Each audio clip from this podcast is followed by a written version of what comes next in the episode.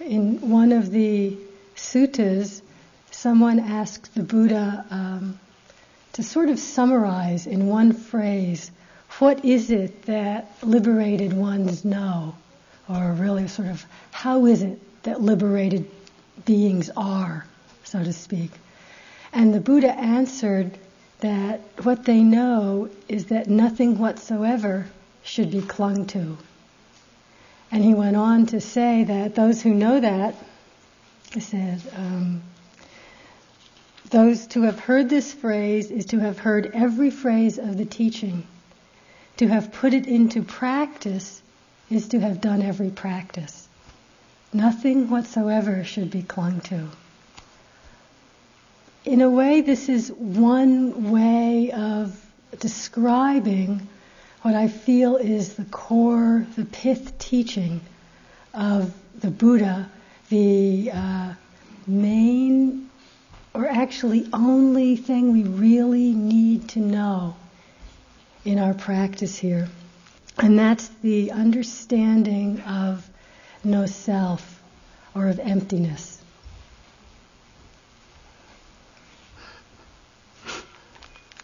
And that's what I want to talk about tonight the uh, root teaching of no self or emptiness. Hopefully, not in a theoretical way at all. And I want to talk about it uh, because it, it's, it's very, it's very wonderful. It's like to me the closest teaching to my heart. I know often when uh, we mention no self, there can be maybe not, but often people seem to have a little sense of, oh no, you know. the heart kind of drops, you know, I never get this. It's too, you know, complicated for me. I'm not there yet. It makes me crazy, you know, to try and think about this. And gone. You know, the mind is gone into all this what ifs, and if there's no self, then, you know, fill in the blanks. So, I, hopefully that's not my intention, is not to engender uh, a sense of confusion, but to, to help point, to help point to the fact that this is actually not a complicated teaching at all. It's the most simple experience, the most simple expression of how things are. I actually think that it's, we miss it because it's so simple and we get so involved in thinking about it. So, what I hope to do is talk about uh, inviting us to inquire in our practice both into first the sense of self when it arises and also to recognize and explore the sense or feeling or whatever you want to call it of emptiness or just simply non self. Um, I'm going to be referring a lot to Ajahn Buddhadasa, who was a wonderful Thai uh, monk meditation teacher. He died in uh, 93, and he uh, he was sort of in the Theravada tradition. You could consider him a radical in the Theravada tradition, which in the sum of all of Buddhism isn't too radical. But still, he, uh, he kind of synthesized all different traditions, and he's uh, done some wonderful writings on the understanding of emptiness, or shunyata, which is mentioned in the, in the Pali text, believe it or not. And he talks about very simply the sense of emptiness as being the experience of a moment when it's empty of self, empty of the sense of I or mine. So I want to invite us both to explore the presence of the sense of self and the absence of it. And it, it, we can sometimes worry that it's too complicated for me to understand this. And in fact, I just read this in reading a little bit about Buddhadasa. He was quite old when he died, so he started teaching as a young monk in the 1930s in Thailand.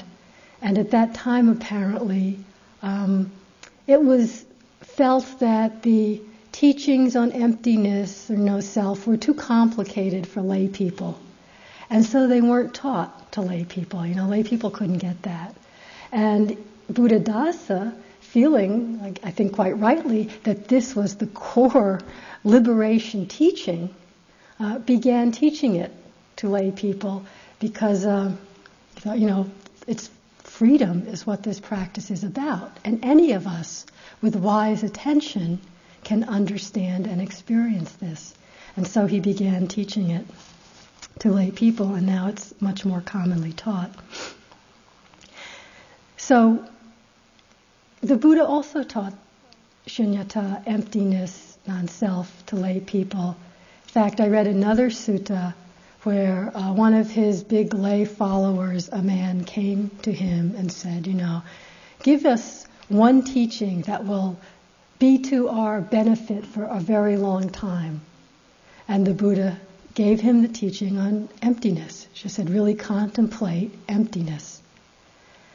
And just like many of us, Dhammadinna, that was the name of this layman, said, Oh no, that's too hard for us. We're too involved with our homes and our children, and we're too busy enjoying sandalwood paste and wearing perfumes. You know, we can't be expected to understand and practice this. Give us something easier. So I guess we don't change much. But the fact remained that when asked, when the Buddha was asked for a teaching that would be of benefit for a long time, this is the one that he offered. And as he said, it didn't say it in the sutta, but in many others, if it were not possible, I would not ask you to do so. He never put out something that was beyond our abilities or understanding. So, this emptiness or freedom from the sense of self, it's not, in fact, an esoteric or very abstruse or rare experience at all. In fact, it's so normal, so natural. It's simply a mind that's undistracted. As Joseph spoke of last night, the nature of mind when not distracted is simply pure awareness. Buddhadasa calls it satipanya, mindfulness wisdom. There's nothing more normal and more natural. And many times in a day, that is, it's hard to find a word observable or recognizable, or that's our conscious experience if we would just notice it with awareness. Simply moments when there is this natural ease of being, natural awareness with no giving rise to a sense of I or mine. The thing is, so often we don't notice this because it's not always so spectacular. And we do tend to get much more involved in the distractions, so called distractions. And we can tend to think, well, the distraction is that loud sound, or this unpleasant emotion, or these obsessive thoughts that keep coming, or this pain in my knee, or just that creak of the floor. And we get involved in the distractions, the emotions, whatever. But what we need to recognize is it's not the appearance or what's arising that's the distraction. The root of all distraction, the root of all the resultant suffering, the root of our fear of pain and our yearning for pleasure is simply this false clinging that we call the sense of self. This false view of a someone here who is experiencing and keeping notes on this all. Buddhadasa described it. He translates two Pali words, which I like, but I'll spare you. Um, this view of self, not even view, but the momentary experience that we call me or mine. He calls it I-ing and mying. In a moment where there's a born, the sense of I is I-ing. And when there's born the sense of mine, it's mying. I love that. It's really, it's really nice. Un, and unexamined, because these are born many times in a day, unexamined, we take it for granted. And it feels like, it seems like, that this sense of I or mine is an ongoing, ever present aspect of our experience. And we tend to, even at moments when it's not present, it's easy to overlook and then just kind of in memory say, well, I wasn't noticing it then, but of course it was there. I just wasn't thinking about it. That's right. You weren't thinking about it, but it wasn't there. So without investigating, it seems real.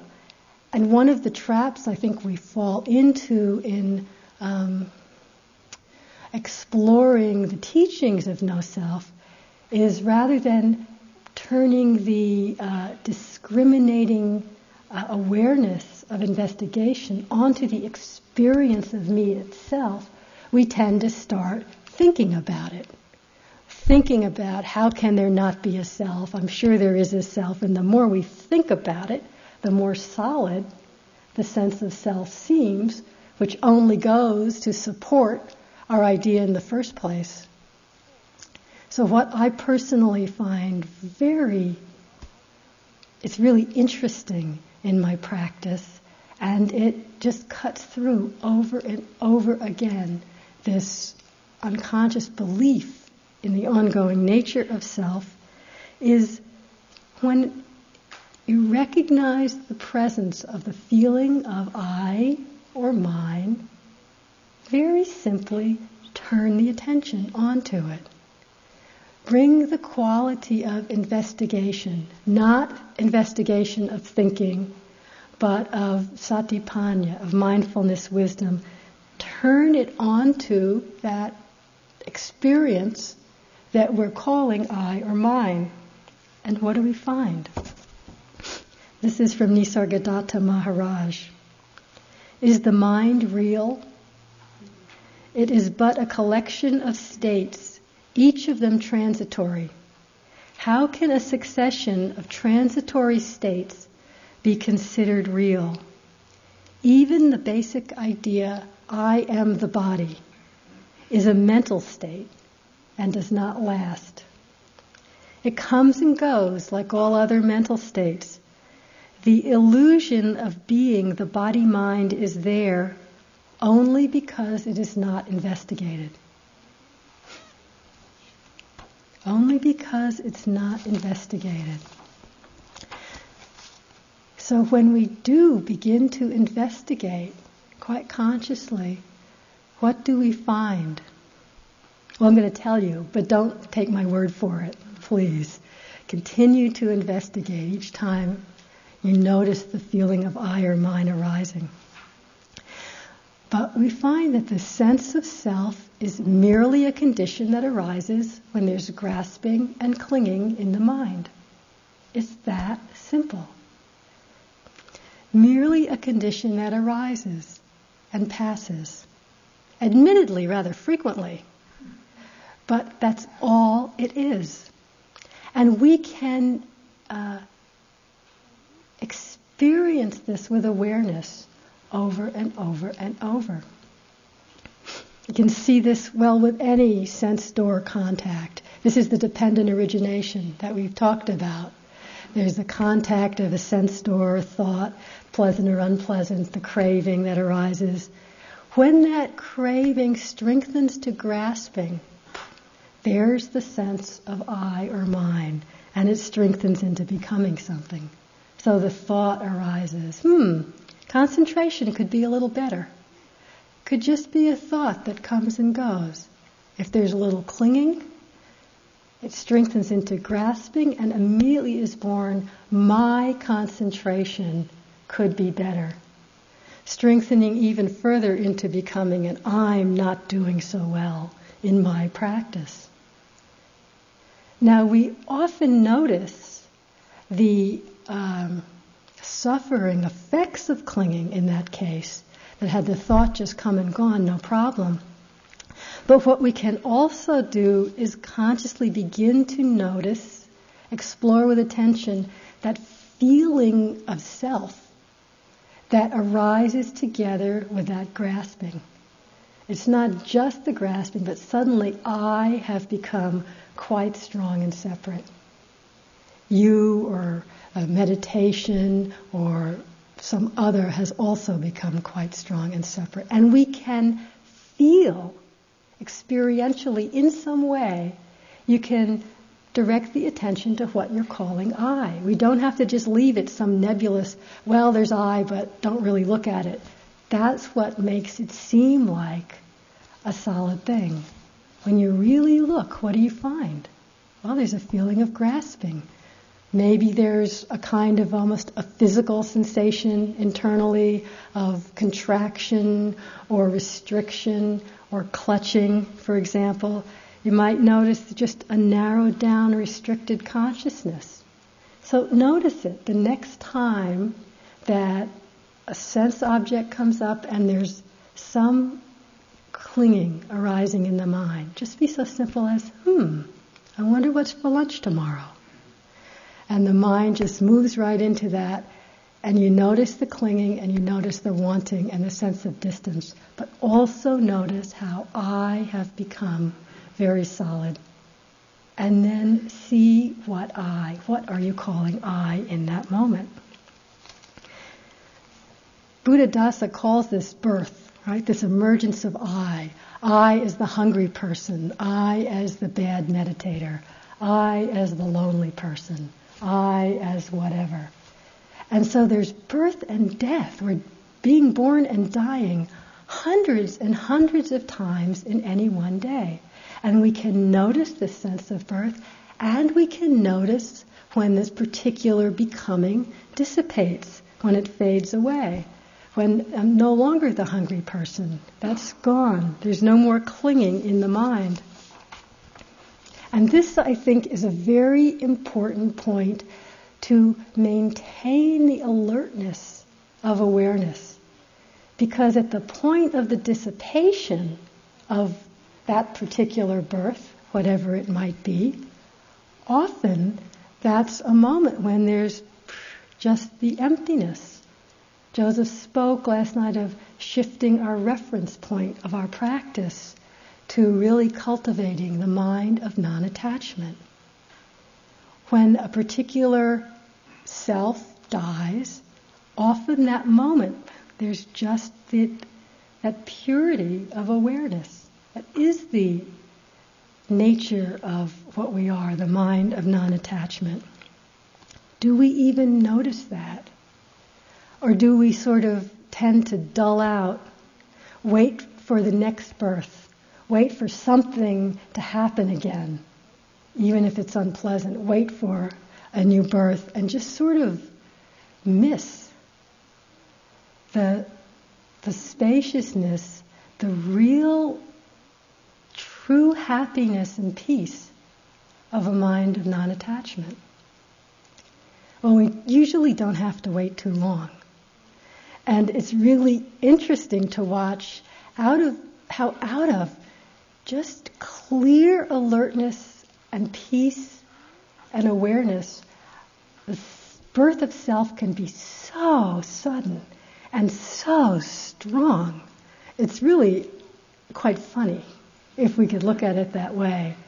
I, just a story once that illustrated it for me very strongly. I was on a retreat in a self retreat in California in a very uh, beautiful environment, and I was sitting outside on a bench up high, looking down over a very uh, spacious, uh, natural view, and just with my eyes open, I was sitting and feeling just very spacious, peaceful, aware, not much thought, not much construction, no sense of me or mine, just being. And then, um, you know, noticing different animals. There was a little skunk, and it was in a place where they have herds of white deer, and so you could see them way down. It was quite lovely. just watching coming and going, and some vultures were, turkey vultures were swooping down and circling, and just that sense of being one with nature, you know, which is actually Buddhadasa really encouraged as a practice to spend time in nature. His whole monastery, Suan Mokkh in so, um, southern Thailand, is a huge, some 300 acres forest monastery. I spent some time there when I was a nun. And, and his philosophy really was to just let people go live in nature and the mind and the heart quiets until one realizes one is one with nature. And really the sense of clinging to self tends to dissipate. Well, anyway, so that was my experience at that moment. But the, the birds started coming down from some trees near me. I thought, far out. They're really close. I never saw them so close. And then they were circling and then suddenly this thought arose in my mind oh my God, I'm what they're circling. and so fast, I mean, panic, total panic arose in, in an instant. Definitely a real grasping of that thought and that panic itself. I, I very came very close to leaping up and screaming, I'm still alive, I'm still alive, you know. It was, it was hugely amusing, even at the time. But it doesn't take much to come out of that peace, that spaciousness, you know, into the grasping of self. So let's just for a moment, I'd like to mention none of this is news to anybody, but the, the various aspects of experience that um, the clinging or grasping arises in relationship to the various aspects of experience you could say we identify with. But much more, this is not to make a list in your head, but to um, encourage turning wise attention onto both the uh, object or experience that is grasped, but also that sense of me or mine in the feeling of the grasping. So, of course, one of the big areas of experience is that of our body or physical sensations, but I would actually expand it more to body.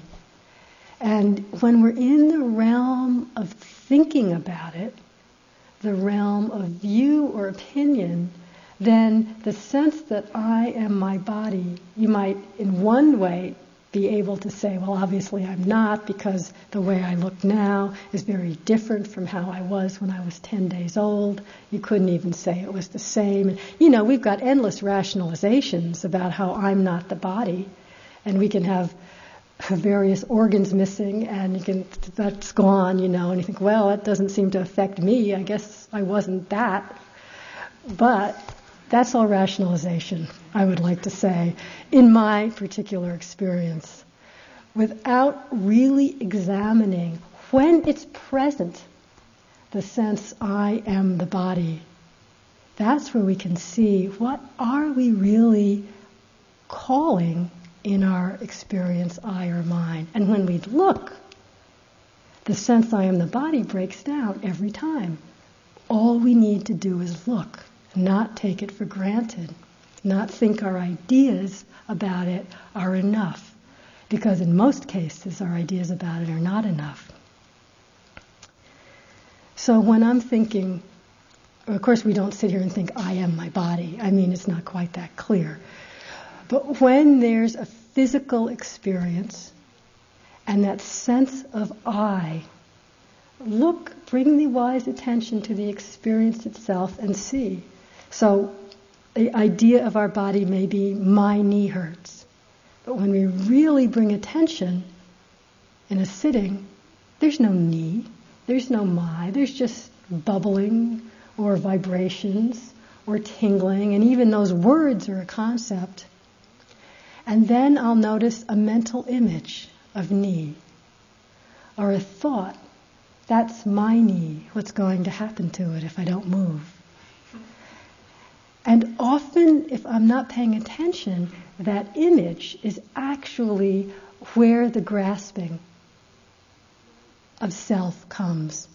That grasping at the I become this image of a knee or this person who has a knee. If I don't notice that it's not actually the sensation that's being grasped at all, it's the mental image. And I notice that really often when I'm sitting, there's just sensation, sensation, and then a flash of an image. Maybe it's of my whole body sitting, maybe it's of my face, maybe it's of the body part. Doesn't really matter what. And if I can just notice the image, seeing, seeing, it's just an image. But often, if I don't notice it, there's a real kind of grasping at it, and I think I'm identified with the sensation. And I keep looking at the sensation, I just see bubbling. Clearly, I don't feel grasping around that. But there's still a sense of self. So that's why it's so important when I notice the sense of self, don't just say, well, I'm not clinging to this bubbling.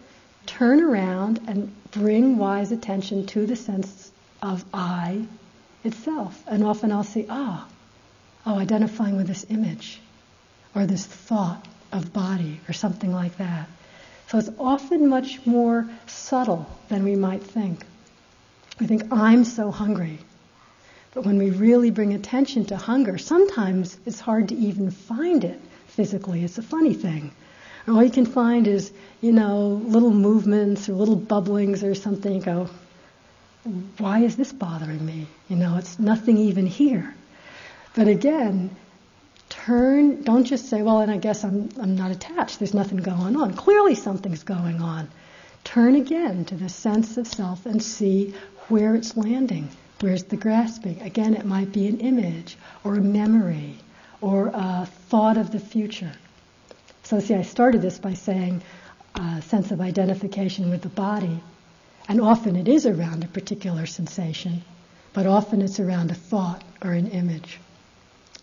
And of course, when we really bring attention to the body in meditation, all there is is sensations coming and going, coming and going. I mean, there isn't anything solid. And when we say, oh yes, don't tell me there's nothing solid, in my experience there's something solid, that's an idea. That solidity is an idea. If we really experience it's just a moment of sensation, another moment of sensation, and the thoughts make it seem solid. So just noticing as it comes and goes, comes and goes, and noticing the thought. Not trying to change anything, just noticing where this grasping is arising. What's it grasping at? Where's this birth of self arising in that moment? And again, if anything I'm saying gets you really confused, just don't even think about it serious, thinking about it only is going to lead to more confusion. Just bring your attention back to that experience of who's confused. What's that feeling of confusion? Turn around and feel the sense of I in that. So there's body. Of course, there's Vedana, the uh, feeling tone, the pleasant, unpleasant, neutral. Now, this is, uh, of course, we've talked about it a lot, so people here are getting quite subtle in noticing pleasant, unpleasant, neutral.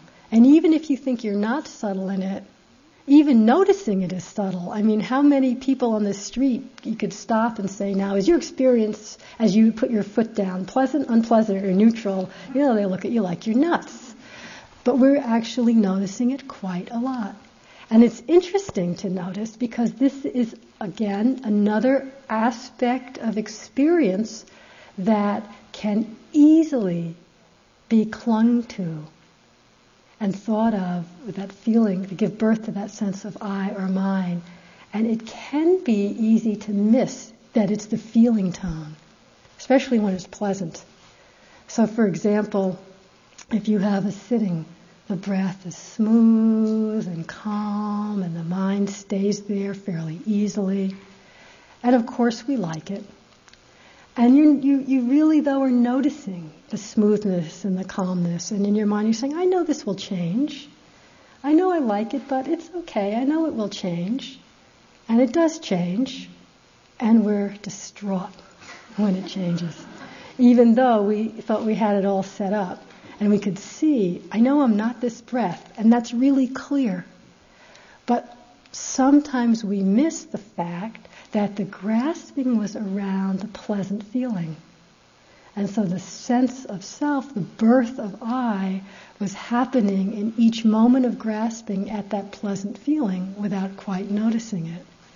So I know this might seem a little subtle, but it's really important because that's the place that the birth of self happens quite a lot.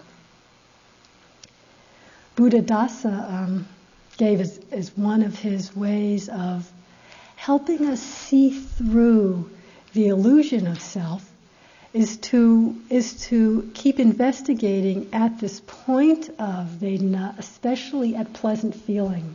Apparently, he was really big on keep exploring the illusory nature of pleasant feeling. Illusory nature, we mean it comes and goes, is what we mean. See, he talks about like wave-like nature. There's a nice physical sensation, it's pleasant, the pleasant feeling kind of comes up like a wave and it's really nice, and then it crashes like a wave and it's gone. Just keep noticing this over and over and over. And he says, he sounds sort of uncompromising, but I think it's often true.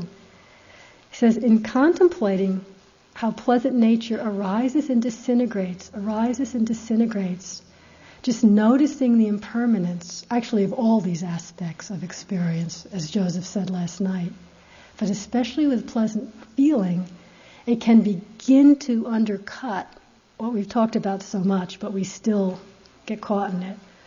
That underlying belief that really the way to value life is by how much pleasant feeling it affords us. And as Buddhadasa says, how many of your decisions, how many of the things you do, the jobs you have, the place you live, the people you hang out with, the people you get uh, involved with, just the choices we make, how much of those choices really, when we're not paying attention, uh, are driven by what we think will afford us the most pleasant feeling. It's really quite interesting, I thought, when I looked at it. And of course, the mind says, "Oh, that's enough. I don't want to look at that. Don't look at that one anymore. Thank you very much." So, of course, we're having to look at that here. That's the whole setup.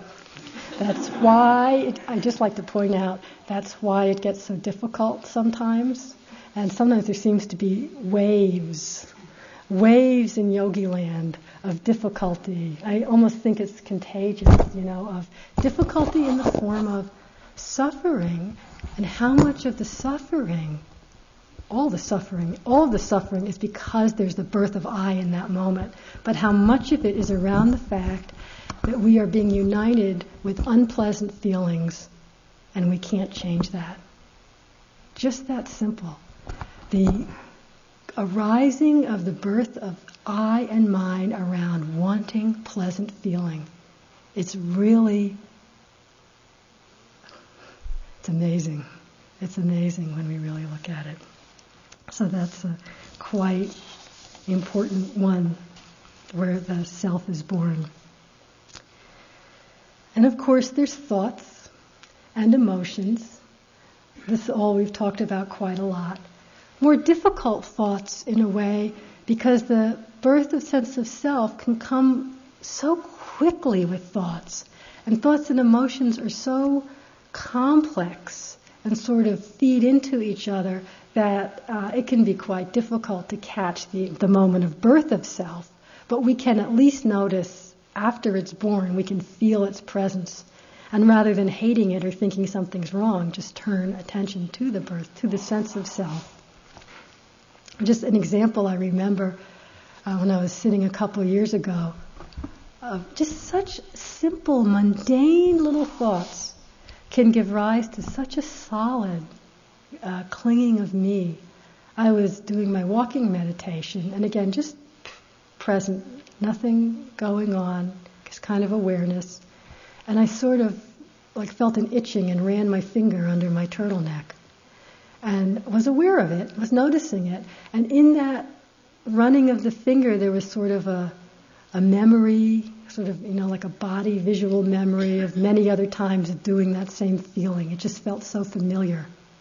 And then there was a lot of uh, mental images flashed through of just of my body walking and of what I was wearing. And then the thought, gosh, I wonder how I look. I bet I look like a, a real schlump, you know, the way schlump around here when I'm doing walking meditation. And then that was all it took. That was a flash. I mean, that was, you know, less time than it took me to say one one of those pieces. There was the strong birth of self and other and uncomfortable and self consciousness and aversion. The whole story. It doesn't take much. I'm not saying this to be discouraging, but.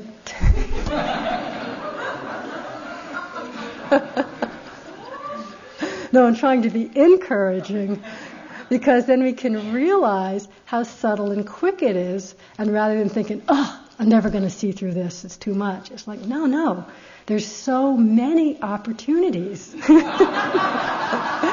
true, I didn't even mean that to be funny. there's just so many opportunities. And it's only moment to moment. I mean, it's like sometimes it, I, I, used to find myself sort of sitting back and waiting for the big flash of no self that was just going to end all the sense of self. Of course, I was positing that there is a self. The flash of no self would somehow uproot it and throw it away, and then I wouldn't have to deal with all the suffering anymore. I'm still waiting for that particular that particular experience to happen. But along the way, in 20 whatever years it is I've been practicing, there have been an infinity of moments of seeing through this birth of the sense of self. It's not something to be gotten rid of, it's simply to see for what it is. And any moment that, that we are aware of the sense of I or mine being there is a moment when we can meet it with wise attention and see, oh, it's just a momentary experience. It might be a sensation, it might be that sense of clutching, it might be clutching at an image. It's something slightly different each time I turn my attention to it. And whatever it is, you know, it's no big deal. Because all there is to experience is the six sense doors touching, tasting, smelling, hearing, seeing. I'm trying to think of them all. That's five in the mind, the big one, of course. But that's all. Even what we're calling sense of self is nothing other than one of these six sense experiences, and it might be a slightly different one each time that you investigate it. So, really noticing that helps to break down any underlying sense of unchanging nature that it might have when not investigated. When investigated, there's nothing really there. When uninvestigated, I am so solid. You know, there's no way I could not be here. So, with thoughts, similarly with emotions, and we've talked a lot about you know, the impermanence of emotions, watching them come and go, even when you feel I've been so sad all day, really noticing the gaps in that. All of that, of course, helps to break the sense that I am my sadness, I am my grief, I am my excitement. But just another piece, again, I'd like to put in is that we can tend at times, or I can tend anyway, to think that it's the presence of the emotion itself that's the problem. Uh, of course, I only think this when I'm really somehow grasping at that emotion or grasping at wanting it to go away. But to think it's the emotion itself, that's the problem. But we can, again, begin to notice when sadness comes, for example, could be anything. There's times when it's simply sadness full presence, awareness, feeling it fully. I don't mean uh, noting and the sadness is over there in the corner somewhere. I mean really in the middle of it, except there's nobody there in the middle of it. It's just sadness, fully felt. And many people say, you know, there's no problem with that. It doesn't, you couldn't even say unpleasant. It's just what it is, sadness.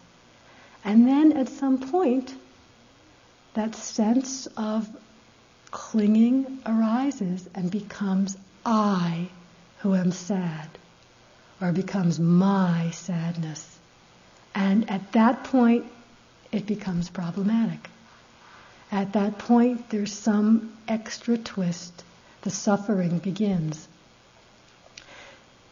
So, in exploring or investigating what am I calling sense of self, we can notice when we're suffering in an emotion, notice not only the emotion itself, trying to accept it, you know, we do all our little tricks, first to get rid of it and then to try and accept it and try and remember, you know, all the stuff we do. But also turn attention to the feeling of I in that sadness. It's part of it. And it feels different when I am sad than when sadness is arising, just sadness. It feels different. Simply begin to notice that difference. Give it attention. We can see the birth of me, the birth of mine, in the sadness or the happiness or the stillness or the peace.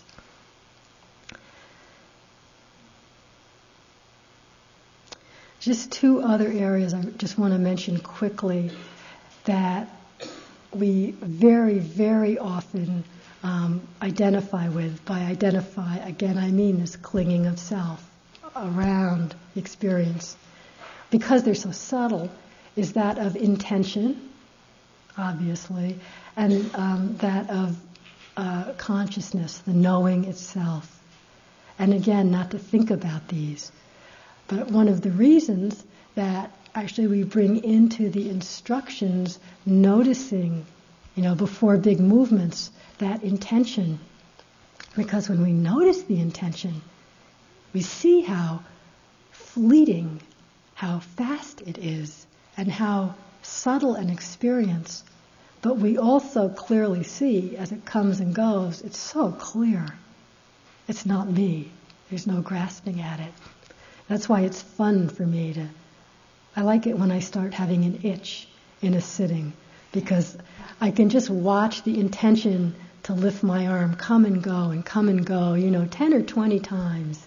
And I really like that because because it, each time the intention comes and goes, it's just so clear that it's another arising appearance that's conditioned by not liking the itch, and that's all.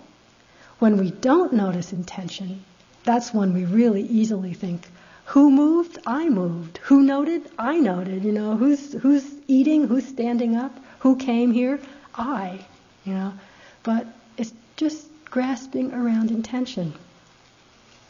Also with uh, chitta, consciousness, the ex- experience, you could say, of knowing itself. Last night, Joseph was, was talking about the, the natural uh, nature of mind, just simply of awareness, and how spontaneously appearances arise and are known, just quite effortlessly. And my mind, of course, in its more grasping mode goes, yes, sure, spontaneously known. By whom? By me. Clearly, I, you know, am knowing and recognizing these appearances when they arise. And a lot of that's because the, uh, ex- the, you know what to call it, but the sense of knowing, experience of knowing is quite subtle and hard to notice the coming and going of it and so it's very easy to identify, to grasp at it as me, because we don't even recognize its presence in the first place. Never mind that it's coming and going. it's hard to even recognize its presence in a moment. And so we easily get into a sense of grasping a birth of self around the knowing itself. And what I find with both of these two, intention and knowing, what even complicates and strengthens the sense of self further is because these are very um, subtle uh, experiences and hard to notice and to notice the grasping, we then tend to think about it. So, for example, with that, ex- with that example of uh, grasping at the knowing itself, who, who's knowing, I'm knowing. And then hearing what I just said, my mind would start to go, What do you mean, the experience of knowing? It comes and goes. What do you mean it comes and goes? I don't notice it coming and going. How can it come and go? How can it even exist? And then the more I think about it, how can you say that's not me? It feels like it's always ongoing. It feels like it's, you know, the mind just takes off. And the end result of that is the, the birth of self is happening at that point around the thinker, around the analyzer.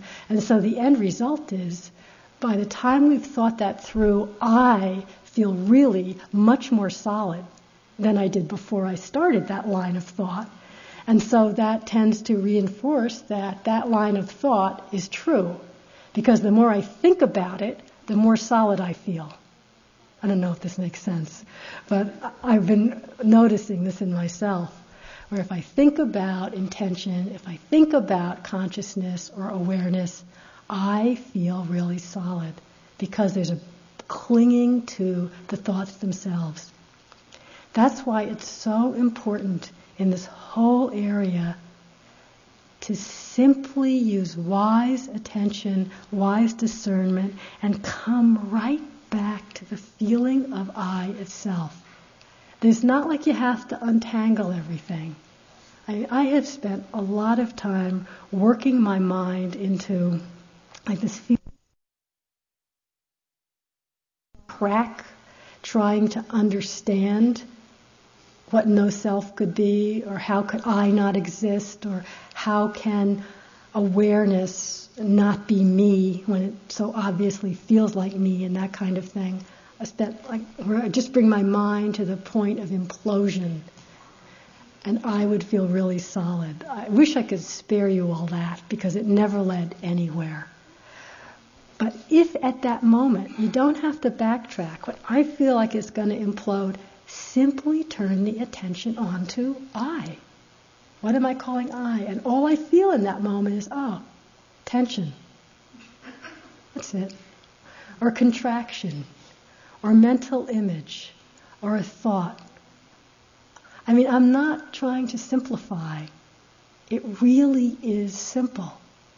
It just takes the cutting through of the mind of mindfulness wisdom, cutting through of wise attention and wise discernment. Simply come back to see what's happening right now. So we don't have to get rid of some idea of self, but by coming back with wise attention, each time that we're aware of a sense of self, we see its illusory nature over and over and over, or its transient, its changing nature over and over and over. And it becomes easier not to get so caught in it, in these ideas, or even in the sense of self. We don't have to fight it. It's just another arising appearance. So often when I'm on retreat, not in my daily life, but when I'm on retreat, I think I mentioned this one morning. One of the notes I'll be making on there: seeing, seeing, hearing, thinking. Ah, self. And it's just like what I'm doing is landing with my attention at that moment on what feels like me. And sometimes it's an image, and sometimes it's a sensation. It's never anything very out of the ordinary. And it's always a different experience. It really breaks up the attachment to this idea. And it becomes much easier to incline towards stillness, to incline towards the mind of non attachment, mind of pure awareness. This, this sort of had the feeling of this stillness to me. Called The Desert Has Many Teachings from a woman um, from the 13th century in Germany. In the desert, turn towards emptiness, fleeing the self. Stand alone, ask no one's help, and your being will quiet free from the bondage of things. I don't think this woman was ever in the desert. She lived in Germany in the 13th century, but I really like that. Turn towards empty. What's so funny about that? I thought it was very nice myself. but it's true. Turn towards emptiness. Stand alone, ask no one's help, and your being will quiet, free from the bondage of things. It happens quite naturally. The sense of self becomes merely another appearance, coming and going, that we don't need to fear, we don't need to hate, we don't need to get caught in. It arises due to conditions and passes when those conditions change. And as Joseph said last night, over and over, all conditions change. There are no conditions which do not change. Buddhadasa again. I thought this was funny. He got he gets so emphatic. He went back to that phrase, nothing whatsoever should be clung to. And then he added, as I or mine. The core of the Buddha's teaching. And then he expands on it like this. He says, no one, and he writes underneath it, that means no exceptions, should grasp or cling, give rise to ego consciousness, to anything. That means no exceptions as being I or mine. No exceptions. No one should cling to anything. That means anything. no exceptions. Not because to cling to anything is bad, but because it's the root of all our suffering and confusion. And because in the not clinging to anything, is this vastness, this peace of just being, of awareness, the peace of non grasping.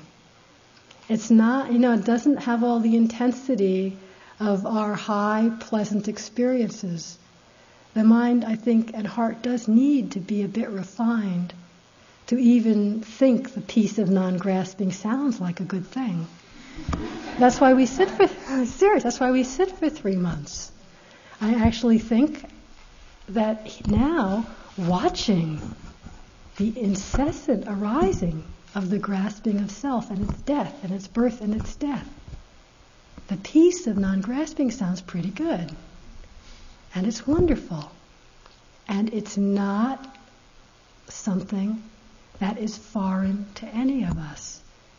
So that's the other side of bringing an investigation, investigating what we're calling self in any moment, but also to notice the peace of non grasping when we can recognize it. If at any moment any person has a mind empty of clinging to I and mine, even if only for one instant, that means the mind has realized emptiness. That's Buddhadasa again. Even for one instant. True, it's not the emptiness of total liberation nirvana that the sense of grasping will never arise again. But still, in that moment where there's no clinging or grasping of I and mine, the mind is pure, radiant, and at peace. And we, each of us, experience this over and over. So, the other aspect of our practice that I feel is so important is not to overlook these times, to learn to recognize them. Clearly, you can't recognize it with grasping, right? Gone. Because as soon as we're grasping, the mind of non grasping is not accessible. So, simply to notice with awareness, recognize the mind of non grasping we tend often to skip over it. It's as if uh, I notice in myself as if the mind is more comfortable relating to things, relating to objects, relating to experience, liking it, disliking it, analyzing it, but it more is doing. Of course, I'm more there then. But we can consciously begin to recognize these moments of emptiness many times a day. Nothing so exciting, no big bang, but just recognize and consciously meet with awareness when there's these moments of non grasping of self. So that we gradually learn to be comfortable, to trust this pure awareness, to um, actually be content with this. Peace of non grasping. I read somewhere a reference to the sky yoga of non grasping. I really like that image, the sky yoga of non grasping. And it, I've found helpful, this is a metaphor, but I've found it help, a helpful way to practice at times to help me tune into this mind of non attachment. And it's the metaphor of space. I guess that's why I liked the idea of the sky yoga of non grasping. But Maharaj Joseph talked about shifting our reference point to the mind of non attachment rather than so focused on objects, on appearances. And I found tuning into space or silence a way that helped me just to sort of loosen up the fixation on changing appearances. So notice when a thought arises, the space around it, the space before it. When the thought ends, rather than immediately clutching back to the breath so that there should be no space, you know, without things arising, just notice the space. Notice the emptiness, the silence, and let the breath arise by itself, or whatever else comes next. The space as an emotion dissipates. Just notice the silence, the space, in between breaths, in between actions. Always filling up our time. Just have a little, sometimes I would consciously make space in between when I end a sitting and I get up to walk. Just a space. And just notice the space, the silence. Not spacing out, I'm not talking about. The space of awareness where there's a vibrancy, a wakefulness in the silence. And don't make much of it. It's just, this is just like a metaphor to help tune into uh, the mind of non attachment. And it's, it's interesting. Uh, well, that's why we talk about hearing. We've been using hearing as one of the uh, anchors because it can help tune us into this sense of spaciousness. We tend not to get so involved with sounds. We don't make another one happen. And we can notice the space in between or the silence. And when we can bring the sense of space to an experience, you see the difference how when we're really fixated on, say, a difficult emotion, we're fixated on that. It's so much more difficult. It's so much more suffering than when we can just open up and have space around it. it the mind is restricted and it takes up the whole field. Um, so I remember one time the house I'm living in, there didn't used to be a little house next to it, which there is now. And in that period between when there wasn't another house and there began to be another house, my sense of space got completely encroached upon. And because I would sit at my kitchen window and look out at the woods, and that's where the house was being built, right in that view. So I got to where there were only four little stakes in the woods where the house was going to be. And I would sit at my window, and all I could see was those four stakes, nothing else. And there was aversion and anger and all the different feelings. I got really miserable to sit at my kitchen table until finally I saw what was happening, which was interesting. As soon as I saw it, I said, "This has to stop. You know, I can't live the rest of my life here doing this." And I just opened up the space, and it's interesting. It just stopped being a problem. The fixation makes it so much more real. The sense of space around something makes it much more workable. And we can all practice that here with things that arise. You can see some little thing drives you nuts. And when you can just expand around it, it still might be unpleasant, but there's not that fixation of self on it. It isn't always easy to maintain the sense of spaciousness. Um, the energy needs to be balanced, the concentration and mindfulness. When they drop, being spacious turns to spacing out. And that's when we need the precision of technique, you know, to come back and feel the breath, sensations, use the noting, use connecting with objects and appearances, notice beginnings and endings. It wakes us up, again brings vibrancy. But another thing I've noticed in myself is that tuning into space sometimes gets uncomfortable. My mind gets a little restless. It wants something to focus on.